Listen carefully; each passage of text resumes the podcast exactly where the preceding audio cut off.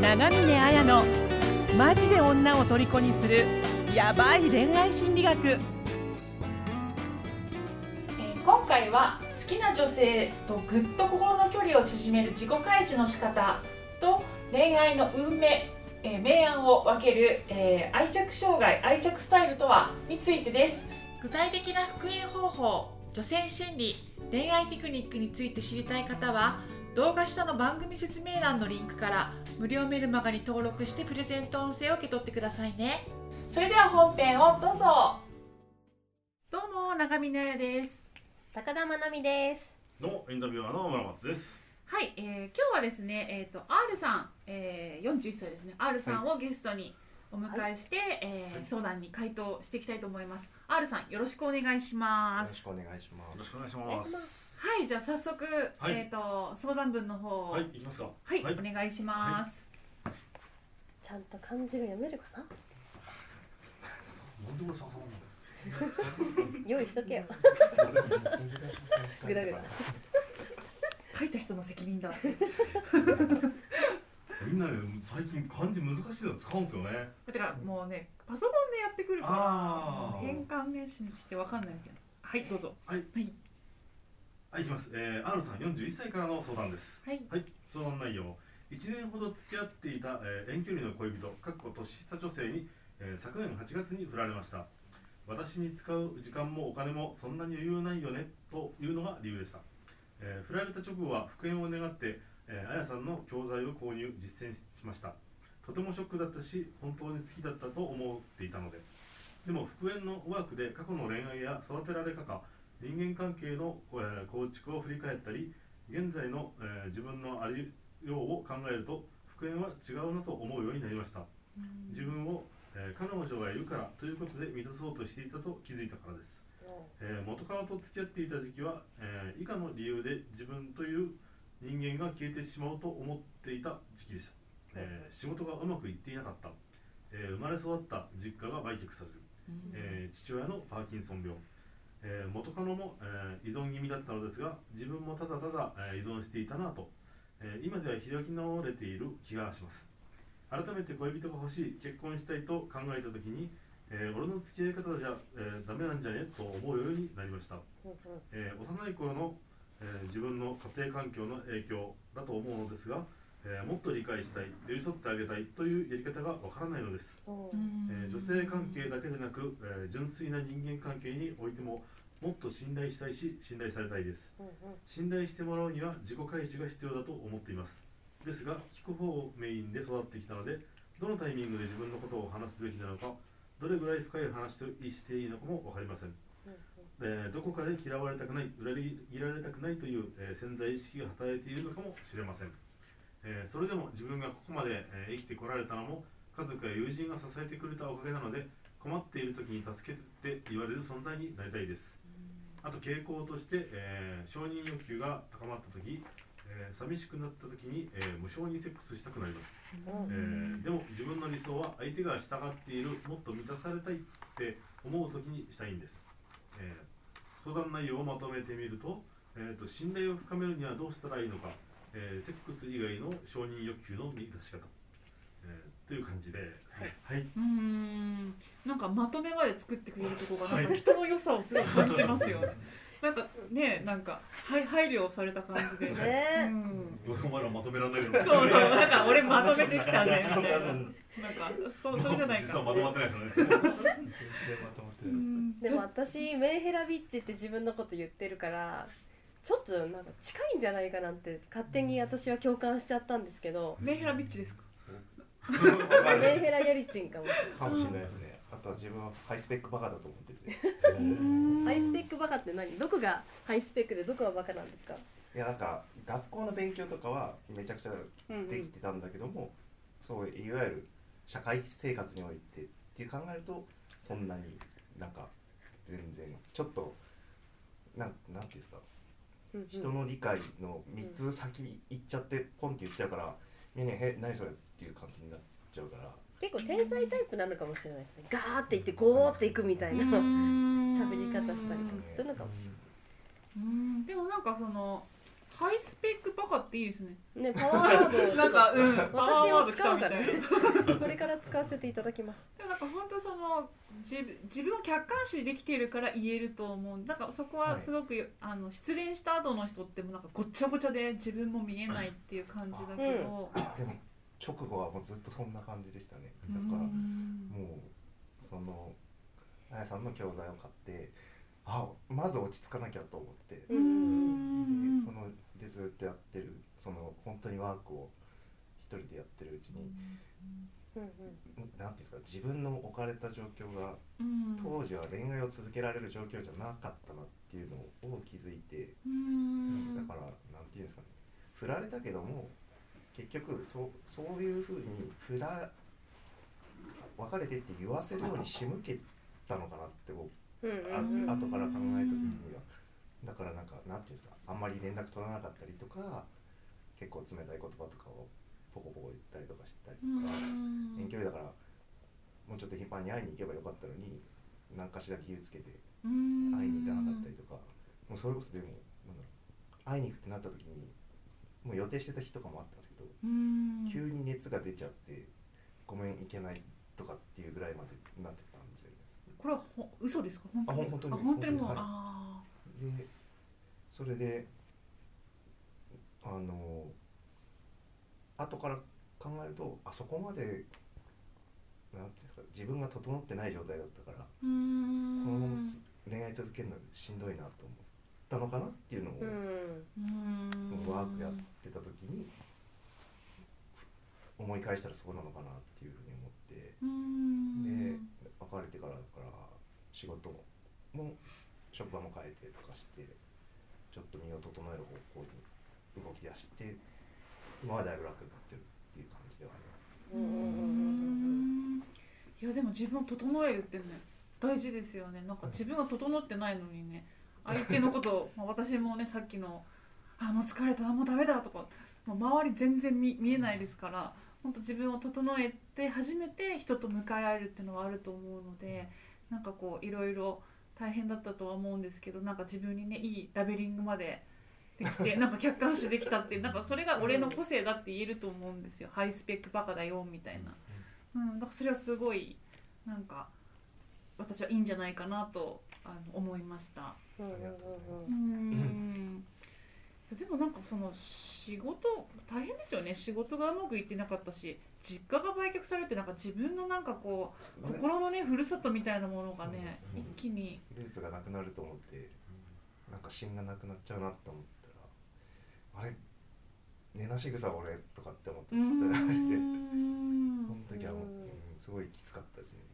うんうん。だよな親からも相談もされなかったんですよね。売ろうと思うとかじゃなくてもう売ることになったからみたいな話で言われてえー、後出しとか思って。へー。常になんかね結構家族関係も大変っていうのを先におっしゃってくださってたんですけどあんまりこうコミュニケーション取らないそういう後出しで「はい決まったんでとかじゃあ」みたいな。そうですね。あなんていうんですか。もうこっちにまあ結局受け入れるしかないとは思うんですけども、うん。その話してくれるっていうかがないんですよ。もう全部結果が決まっ確定事項しかもう言ってこないしあとはまあ言い方は悪いですけども全部押し付けてくる感じ、うん。休みの日とかもななんていうんですかね。家で普通になんか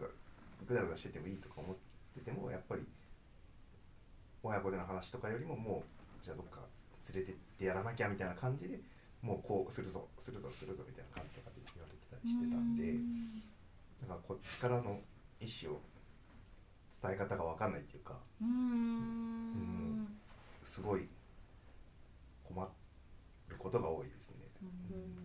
なんか親は親のマニュアルをここなしてるっていうかなんか心理的なココミュニケーションがあるっていうよりかはなんか親だからこうしなきゃみたいな。でも僕の求めてることってそこなのかなともなんか考える間もなくはい。なんかもういなんか流されちゃうみたいな、私なんか結構あの、ね、さっき親子関係もですしあの、まあ、お父さんもお母さんもこうなんでしょう口喧嘩が多くて、まあ、その仕事のそのなんでね親子関係とかいつも話すかっていうと親子関係って人が初めて愛情関係になるあの関係性じゃないですか。だから必ずこれの気づき方が恋愛にも関係するのでだ結構ねなんで親子とか思う人もいると思うんですけど、まあ、すごい大事な部分なのであのそうです。だから結構厳だからあのまあ、勉強しろとか兄弟で比較されて育ったりだとか、うんうん、あと学校の先生にも結構がちょっと私学校の先生いい思い出ないんですけど。クソ死ねとかしか思ってい。やもう私本当権力がみたいな。本当大嫌い。私も学校の先生と聞いたらもうなんかこうピコーンみたいに立っちゃうぐらい恨みを持ってるのでいまだに。そうだからすごい権力てか大人なのに何か裏切られたっていうか、はい、だからなんかすごく大人大人に裏切られてきたみたいななんかそういうこともなんか恋愛に関係してくるのかなっていうふうにちょっと。なかなかそうですね。組み出せないっていうか自己開示本当に困ってることを伝えたら裏切られちゃったっていう思い出があるからどっか一線を引きながら人と話してる。自分ではそういうつもりはないけども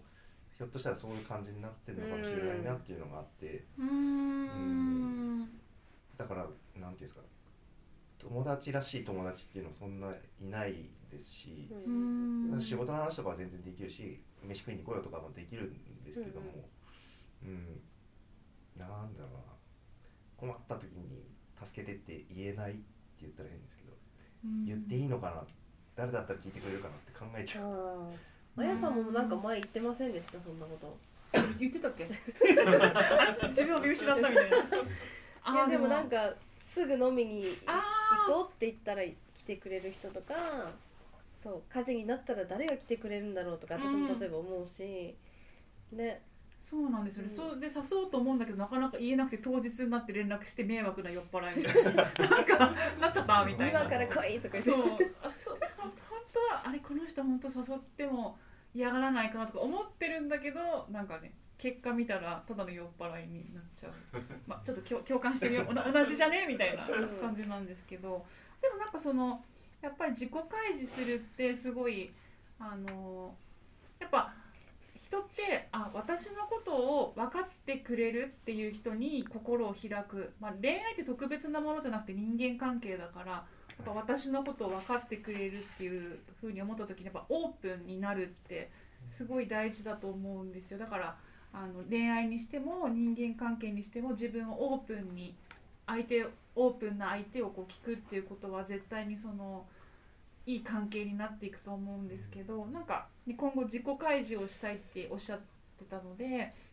なんかその時に自己開示してその信頼関係を築けるようになるって時によくなんかオープンになるテクニックとか言う人いるじゃないですか、うん、でも私それ以前に結構やることがあると思ってて、うんうんうん、あの他者が自分を裏切らない他者っていうのは自分の味方なんだっていうふうに思える感覚がないと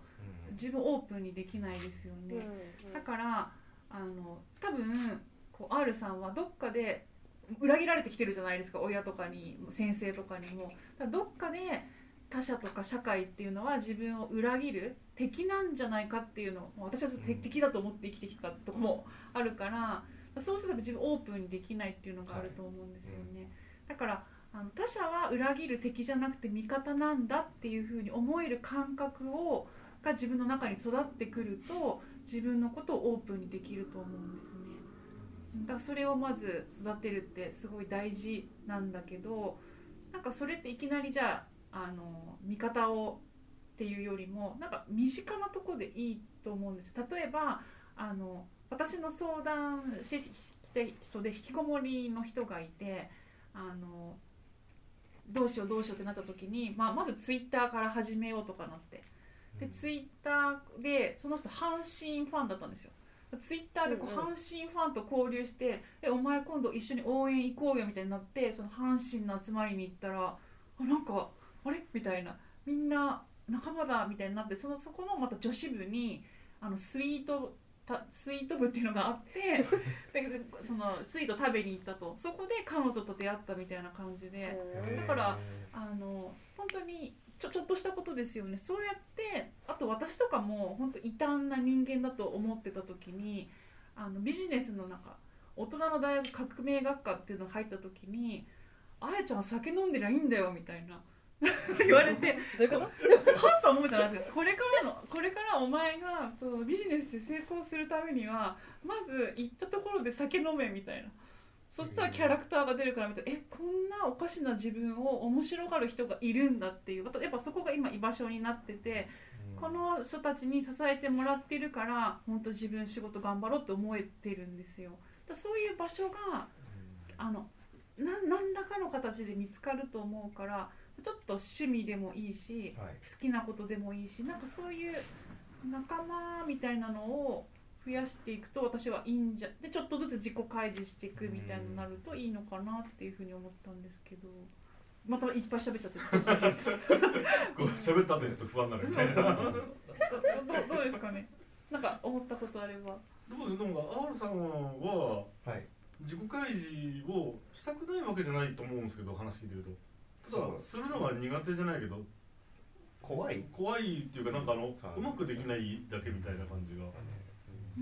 自分もねあれなんです自己開示しないって言われるんですよ。なんか飲み会飲み会でもなんか戦いになってきますよ、ね、そうなんですよ。言われるんですよ。なんか自己開示しない村松さんに、まなみさんが突っ込んでいくみたいなそう面白いですよ。私精神的露出狂なのであのもうガバガバなわけですよね。自分自分は頑張って出してるんですよ。まだまだって言われるの、もうあと何すりゃいいんだろうって。全部脱げ本当本当でもねあの職業柄なんか面白いじゃないですか。他人の人生を演じるっていう、はい、あの職業についてる人が自分の人生は実は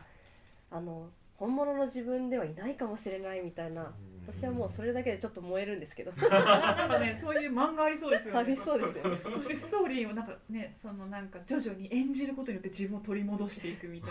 な。勝手に人生勝手に勝手になんか漫画作っちゃいましたけど。勝手に映画化されてますけど大丈夫ですかうん。でも一つ言えるのは自己開示をすると敵が増えますよね。ああそれはあります、ね、敵が増える代わりにあの私を好いてくれる人がめっちゃ増えますよね。そうだから多分どっちもだからえっと自己開示をしなくてまあまあ人になんとなく合わせてると嫌われないけど好かれないっていう感じですよね。まあ多分なんとなく分かっておられると思うんだけど。だからこそあやさんももう酒飲んでぐでんぐでんのあやがそれが本当のキャラクターなんだからそれを出した方がいいって多分言われたと思うんですけど、そうだから本当毎回言うけどポッドキャストのあの評価が面白いんですよ。5か1しかないんです。あのそそれでいいんですよ。だから 5, 5好きになってくるくれる1割の人がいて9割に嫌われてもいいっていうかその1割が自分の居場所になって出していけるっていう。だから、まあそう怖いっていう時に9割は嫌われていいって思っていいと思うんですよね。あやさん実際嫌われてるその言葉を嫌いあなたのこと嫌いなんですっていう人のあの言葉を直接聞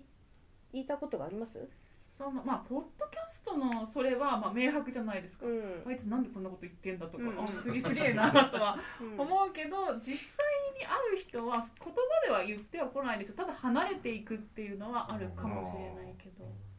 うん。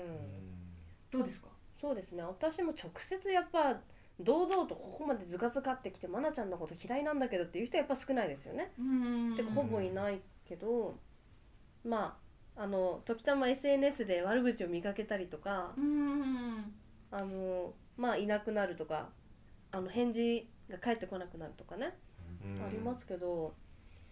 傷つかないっすね。うん。なんか1ミリも私の影響人生に影響しないって私は思っててまあそのねそれがいいか悪いかじゃなくてその程度は人によりやると思うんですよ。やっぱ30分ぐらいは傷つく人もいるし3日ぐらいは傷つく人もいるとは思うんだけど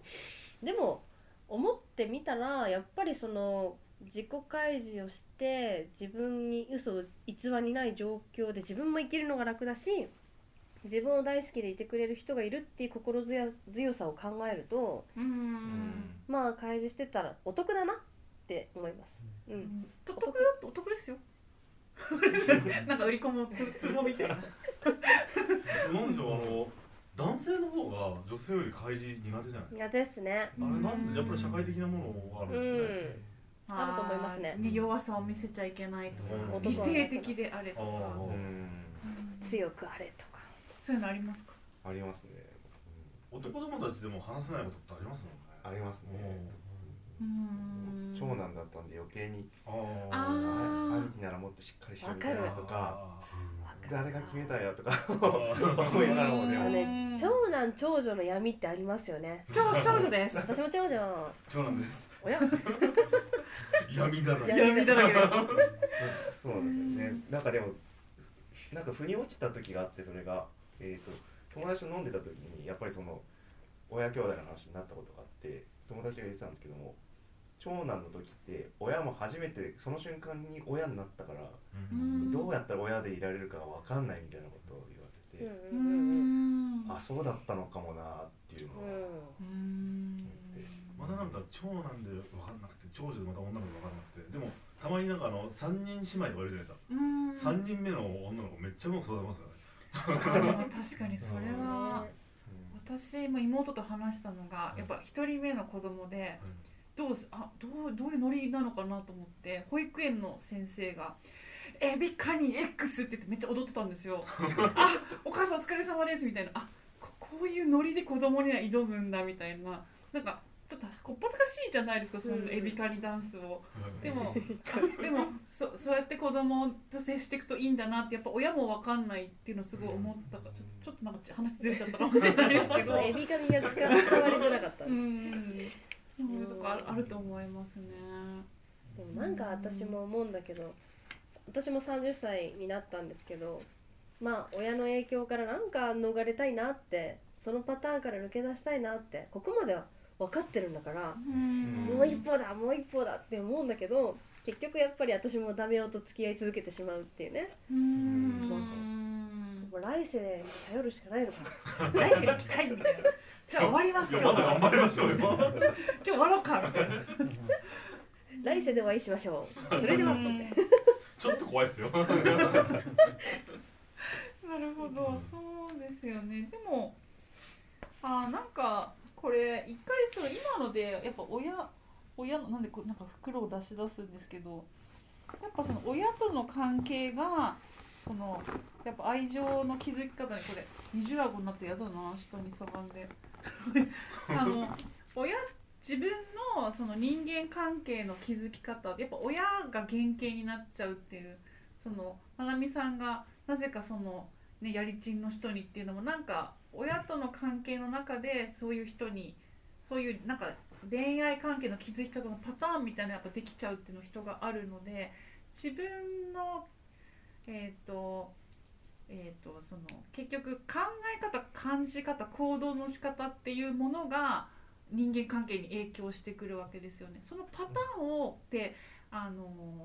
もう親との関係の中でだいたい7歳ぐらいまでにも作られちゃうっていうのそれパーソナリティっていうんですけどどういうパーソナリティ、まあ、人格ってものを持ってるのかって知るとすごくいいのでよくおすこの愛着障害っていう、ね、うん、だからあの例えば不安不安定型とかあの回避恐れ型とか回避型とかってあるんですけど不安定な人は結構ふふ不安定なのかなっていう不安定だと思います。なんか駆け引きみたいなのをこう彼女としちゃって自分にねこう気持ちが向いてるのかと今度は自分が尽くしてみたりとかっていうのは不安定型の人が多いし回避型の人はなんかもう感情がよく人間関係が遠ざかっちゃってる感じの人とかもいるし、恐れ回避型とかだと、なんか中間だったりとかっていうのがあるのでそうすると自分のパターンを知ると俺って実はこうなんだっていうのが分かるからオープンにしやすくなったり関係も築きやすくなると思うので。それなんか安定型ってあるじゃないですか。あんまりいないっすよね。いやそうですね。少なくなりますもんねやっぱり私なんか新聞にも出てましたね、このあ岡田隆さんっていう精神科医の人がやっぱもうしあの今そういう安定した人間関係の築き方ができる人がいないって、まあ、それって多分ね近代化された生活の様式だったりだとか親のね親子の連鎖みたいのもあるからだとは思うんですけどでもぜひこの本を読むとなんか、いいかなって多分私たち一緒なんです型が。そうそうですよ。私もなんか分かるようにこの本を読むとあこの2人一緒の方だなとか、うん、私ちょっとこっちに足突っ込みつつ違うなとか、分かるようになるのですごいおすすめ。村松さん回避型じゃん。回避型ですね。違いますえ？不安定型です。あ不安定型なんですね、じゃあなんかえ？そうなの？はい。へえ 一応全部それは全部やってるんででこの回避ない出てないですよ。さらにこの愛着っていうものがもっと細かく分類していくんですね。それがこのなぜいつも似たような人を好きになるのかっていうと9 つのあのパパーソナリティ。だから9つ感じ方考え方行動の仕方を分類大体できるようになってるんですね。これなんかあの書き方は面白いから読み物としてすごい面白い。です、ね、うん、そうするとまた自分こう恋愛関係をうまく築けるようになると思うのでぜひ、はい、ちょっとこれも読んでほしいなと、うん、突然取り出しちゃいましたけど、いいですね。はい。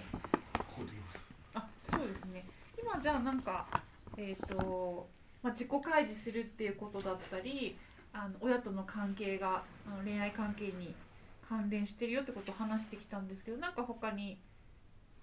あの R さんから気になるとかあのまなみさん村松さんからちょっとここも聞いておきたいとか。聞きたいですね、うん、あのなんか2つあると思っていて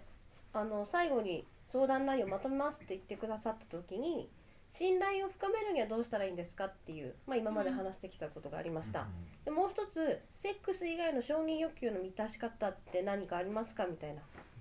質問があったんですけど多分 R さんって恋愛もしたいし愛することもしたいのかなって思っててあのまあ恋愛とすることと愛することってもちろん重複するものっていろいろあると思うんでそこから得られるもので重複するものあるけどやっぱりなんかまだまだこうドキドキもしたいし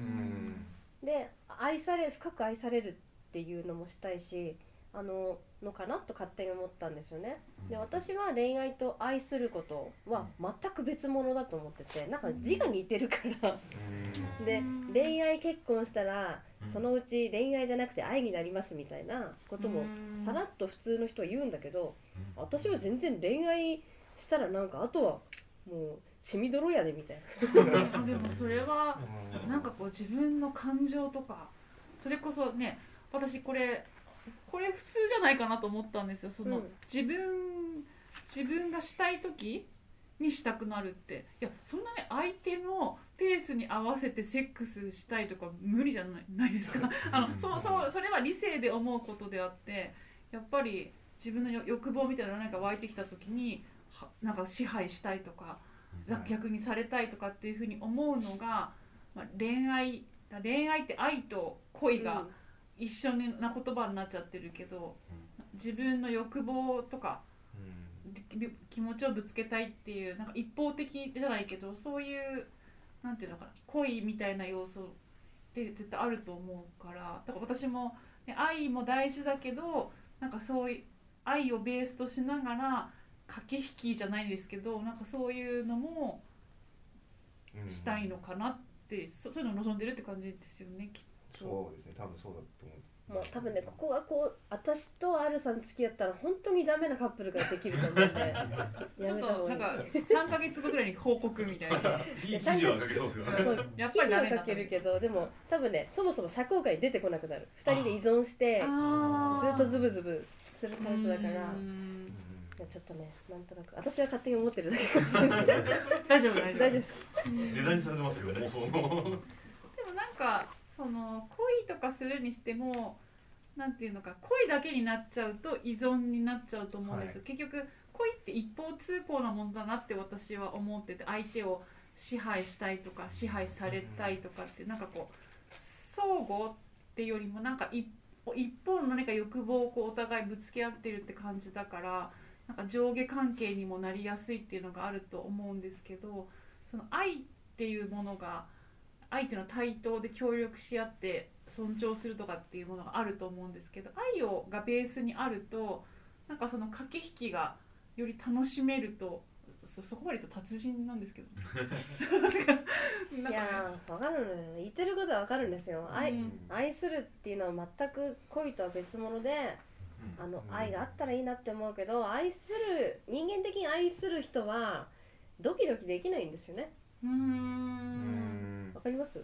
なんかでも確かに。ありません？なんとなくそれはわかるかもしれないそう。いや人間的に尊敬してますっていうことに勃起できないっていう話がね、あなんかありましたよね。神田椿さんも言ってましたけどうん。そりゃそうなんです。だからやっぱりいいパパになりそうねあなたっていう人は、ね、女性は性的には興奮できないっていうのもあってそこはちょっと闇深いなって思うんですけどね。うん。じゃあなんか本当相談文の通り愛と恋のねこう揺らぎを感じますね。そうですね。両方できたらいいんじゃないですか？なんか両方コントロールしてできませんか、どうやったらいいんですかねっていうところですね、えポジティブやりちんになればいいだけじゃないですか？ポジティブやりちんになってあの女性に与えればいいんじゃないですか？ああうん。ちょっとダメ？なるほどこれこれ私の持論なんですけど私もっとメンヘラビッチだったんですよね。やっぱり寂しいし自分の家族もうまくいってなかった。えあれをやり直したいって思っていろんな男性からの、まあ、優しさだったり性的に見られることに喜びを感じてまあ言うなれば相手から搾取して私は満足してたけどやっぱダメだなって空虚だなって思ってあのただ経験値がそれなりに積み上がっていったんですよね。人と付き合う数が多かったから。であのビッチには2種類しかなくてあのポジティブヤリマンかメンヘラビッチしかいないんですよ。だからスポーツセックスの人かあの相手の心を食う、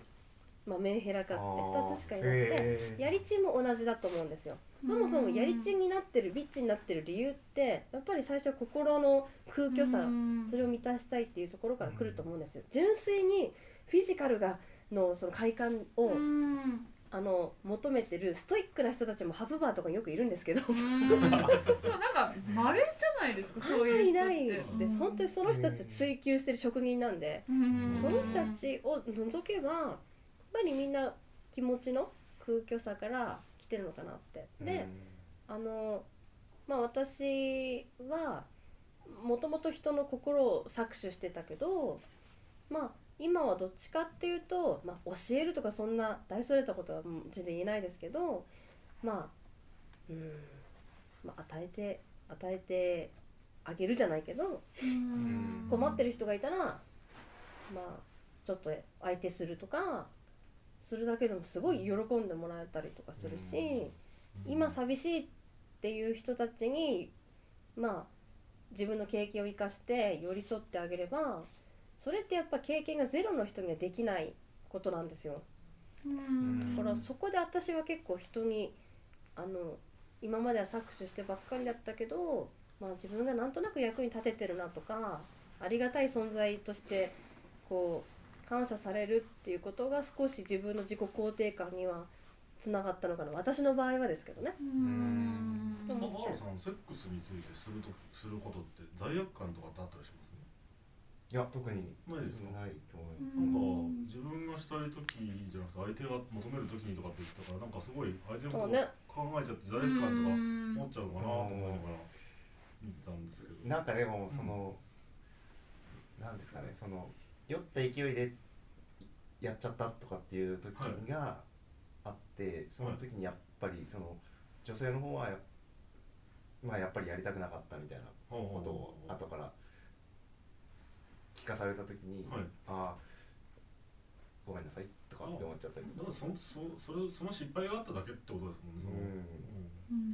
でも私もよくやっちゃう私もなんかそんな そんなことどんだけやってきたかみたいな。みたいな。相談相手言わな間違えましたね。でもなんかその愛 R さんとかまなみさんのプロセス、まあ、自分もたあの自分も作詞型の人間だったからこういうことをやってるっていうのもだなったら今いまだにやっぱあるわけですよ。なんかああ私今人の心相手の心を利用して自分に向くようにしてるなとかなんかそういうのってあるちょっと話がずれるかもしれないですけどあの人って自分のことが気づけるようになってくるとなんかそんなに搾取もしないし、うんうんうん。あのなんていうのかな。一方的にもならないんですよ。なんかただ一方的に自分の心の穴を埋めるために相手を利用するとかそういう人じゃないとなんか共依存になるような関係じゃないとハマらないとかじゃなくてなんか自分に気づきが向いてきちゃうと、向いてくるとなんか気づくじゃないですか利用してるとか、気わかります。づくことが結構大事で気づければ気づいてやってることって私いいと思うんですけどいや私今あなたの関心を向けようとなんか駆け引き陥っとるわみたいに気づかないでやってると依存になったり傷つけ合ったりうん。傷つけたりになるんだけど、あ今それ自分気を引こうとしてるとかあ相手やってきとるわみたいな感じになるとそれこそなんていうのかな駆け引きがそそれがなんか愛愛っていうものをベースにして駆け引きしてることなのかなって私は思う駆け引きしないことじゃなくてだから完璧に思いやらなければいけないとかじゃなくてあ今思いやりがないようなことを指摘をだその気づ気づいてるってことができてるからなんかすごくあのこの出来事から多分学んだことだと思うんですけどなん。か次はその恋愛恋も愛もなんか両方できる人になっていくんじゃないかなって私はなんか、いやまずなんか優等生すぎると思いません？うん。逆に。多分なんかもっと、あのだいぶ系のセックスを繰り返して自分、うん。自我を崩壊させた方がいいですよなんかなんか十分崩壊してきたっていう感じもしますけどね。自分のフィールドに引き込もうとしう。ん。ますなんか多分それなんか彼は頑張りたいんですかあらすいませんでした。とりあえずなんか三三ヶ月間の生活をみたいな。いやでもなんか自分がやっぱりお父さんお母さんがしてきたようにどうあるべきかっていうことをすごく考えてるじゃないですか。うんでももっとボロボロになってもいいかもしれないなって思う。なんかそうそう思います。吹っ切れるここういう葛藤が生まれないくなるかもしれない。こういうっていうのは思いやりを持たなければいけないとか、でも自分は一方的なことをしてるみたいなのって、うん一方的なことをし続けるとか、なんかうんそこに落ちちゃうと。なんかそういうことだからダイダイブしていくじゃないけど、うん。なんかそうするとバランスが。小学生ですかね。ないですけど、はい。うん、とまあなんかは話話は拡散してますが、そういう考え方が自分に生まれるかどうかっていうのもこのパーソナリティの診断みたいなのがこれついてるんで。あ。それをやっていただくと自分がそうなんだっていうのがはい。腑に落ちることがあるかもしれない自分が当たり前だと思ってたことが実は当たり前じゃないって結構多い。うーん。うん。でもさんの教材化って自分一人で落ち着けただけですごいですもんね。いやなかなかないですよ。いけないですよね。な。かなか落ち着くってできないですよみんな。落ち着きましたもう落ち着きました。いや落ち着いてねえよって。本当に多いんで。いやもうままだ落ち着いてるのかどうかもわかんないですけど。いやそう落ち着いてると思うんですよ。冷静に分析してますしね。いや。でもなんか本当この経験ってすごいうん。なんか依存し合った経験すごい良かったってやっぱとことんやらないと傷つけ合わないと人ってそれがね心を利用してるのか愛なのかとかね欲望なのかとかなんか分かんないかわかんないらね。なんかこのとことんハマってきた経験から、まあ、次もとことんはまはまってってくださいみたいな。分かんないけど。一回で勘弁してください。あれ？みたいなまた来ちゃいましたみたいな。だったら、まあ、お待ちしてます。ということで今日はこんな感じで大丈夫ですかね？大丈夫ですか？はい無理やり締めた感じですがどうもありがとうございました。ありがとうございました。